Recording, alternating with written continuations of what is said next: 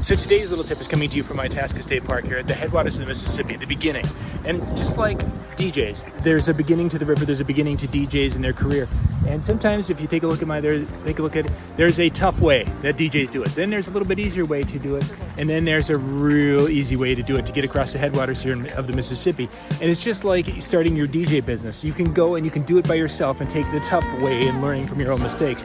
Or you can go out and spend some time and research and take the somewhat difficult way, but a little bit easier.